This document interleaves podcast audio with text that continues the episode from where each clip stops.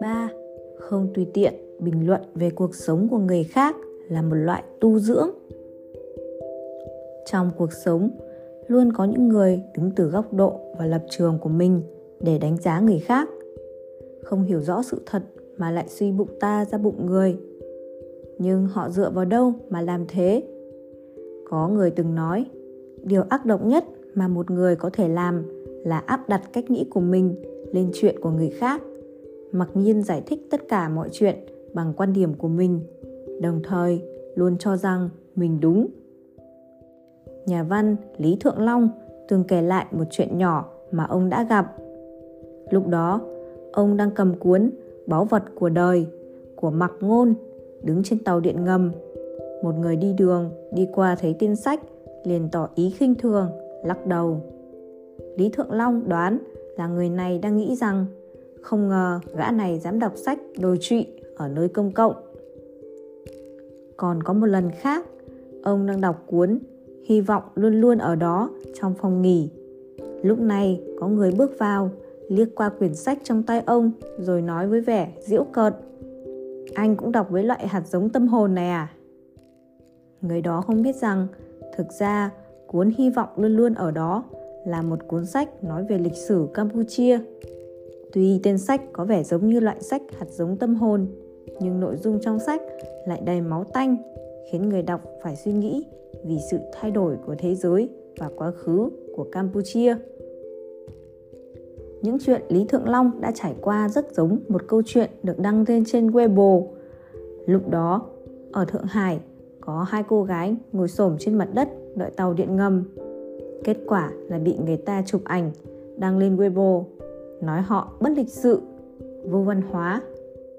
Người chụp ảnh không nghĩ rằng có thể họ đã đi rất lâu nên đã quá mệt hoặc sức khỏe có vấn đề nên không tiện đứng chờ trên thực tế những chuyện như thế nhiều không đếm xuể đây gọi là anh không phải cá sao biết niềm vui của cá khi không hiểu rõ về người khác, không biết rõ tình, sự tình thì đừng tùy tiện đưa ra kết luận, mà không tùy tiện đánh giá người khác là một loại tu dưỡng.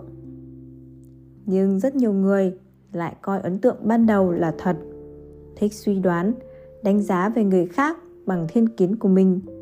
Trên thực tế, có thể chúng ta không hề biết họ đã trải qua những gì, trong lòng đang đau khổ như thế nào còn những phán đoán mà chúng ta cho là công bằng kia, thông thường đều mang đậm dấu ấn của thiên kiến chủ quan.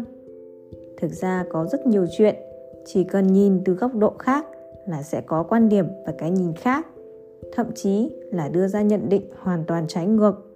Do đó, khi chưa biết rõ chân tướng thì đừng vội kết luận. Bởi vì đối với người trong cuộc, chỉ một lời suy đoán ác ý là đã có thể tạo thành nỗi đau không thể phai mờ trong phần mở đầu cuốn tiểu thuyết The Great Gatsby tên tiếng Việt là Gatsby vĩ đại đã viết Thời tôi còn trẻ, chưa trải đời, cha tôi từng dạy tôi một câu mà tôi nhớ mãi.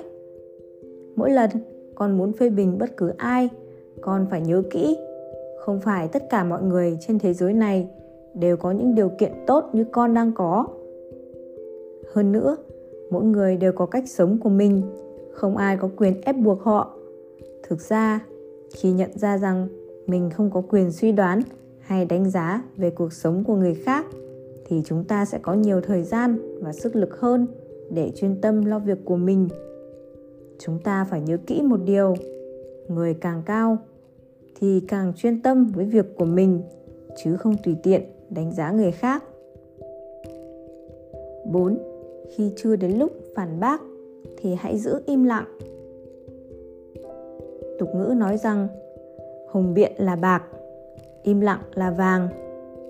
Trong cuộc sống hàng ngày, có lúc quả thực sự im lặng còn tốt hơn cả những lời hùng biện. Đặc biệt là khi chưa đến lúc mở miệng thì giữ im lặng mới là lựa chọn tốt nhất. Tổng thống thứ 25 của Mỹ là William McKinley. Trong một lần tranh chấp. Đáng lẽ ông đã nổi giận, nhưng nhờ dùng một phương pháp vừa thông minh vừa đơn giản mà ông đã khéo léo khống chế được cảm xúc của mình. Lúc ấy có mấy đại biểu đến phản đối việc tổng thống chỉ định người phụ trách thuế vụ. Trước đó không lâu dẫn đầu những người phản đối là một nghị sĩ tính tình rất nóng này ông chỉ trích tổng thống với thái độ giận dữ, kèm rất nhiều lời lẽ nhục mạ. Nghe thấy những lời này, tổng thống không lập tức phản bác mà vẫn giữ im lặng. Đến khi đối phương nói xong mckinley mới bình tĩnh nói, bây giờ ông đã thấy tốt hơn chưa? Đối phương rất kinh ngạc nhưng cũng không lên tiếng. Mckinley nói tiếp, với những điều đã nói lúc nãy, ông không có quyền biết lý do tôi chỉ định người đó làm người phụ trách thuế vụ, nhưng tôi sẽ nhanh chóng cho ông biết. Đối phương hơi đỏ mặt, đang định xin lỗi. Mckinley lại cười nói, bất cứ ai, nếu không biết rốt cuộc sự thật là gì, thì họ phát cuồng cũng là điều bình thường. Sau đó, ông đã giải thích cho mấy đại biểu về nguyên nhân chọn người. Sở dĩ chuyện này có thể giải quyết một cách hoàn hảo là nhờ tổng thống mckinley có thể nắm giữ được thời cơ phản bác, đồng thời giữ im lặng trước khi thời cơ đến. Thử nghĩ xem, nếu ông bắt đầu phản bác, giải thích vào lúc đối phương đang nổi giận đùng đùng, thì chưa chắc vị nghị sĩ kia có thể nghe lọt tai. Khi đó, khi rơi vào một cuộc tranh chấp, đừng nên vì những lời chỉ trích, nhục mạ của đối phương mà lập tức phản bác kịch liệt. Trên thực tế đó là lúc mà chúng ta cần phải bình tĩnh, tỉnh táo. Nếu chúng ta cũng chịu ảnh hưởng của đối phương mà tức giận không thôi, thì tình hình sẽ ngày càng tệ, đến mức không thể giải quyết được nữa. Nhưng nếu chúng ta có thể giữ im lặng để đối phương nói hết, ngược lại càng dễ tháo rỡ tường đồng vách sắt của đối phương. Ví dụ, chúng ta có thể lợi dụng thời gian im lặng này để phân tích ý kiến của đối phương nếu trong lời đối phương có sơ hở, thì chúng ta cũng có thể kịp thời phát hiện. Lấy đó làm căn cứ để phản bác. Khi đối phương nói liên tục mà chúng ta lại giữ im lặng, thì có thể trong lúc bất chi bất giác, đối phương đã nộp vũ khí đầu hàng rồi. Thuyết phục người khác không nhất thiết phải nói tràng giang đại hải, vội vàng biện luận để người khác tiếp thu quan điểm của mình. Có lúc im lặng có một sức mạnh đặc biệt không gì sánh được, thậm chí còn hiệu quả hơn bất cứ một lời thuyết phục nào. Ví dụ, khi chúng ta im lặng không nói gì, có thể ban đầu đối phương còn nói rất hùng hồn, thao thao bất tuyệt.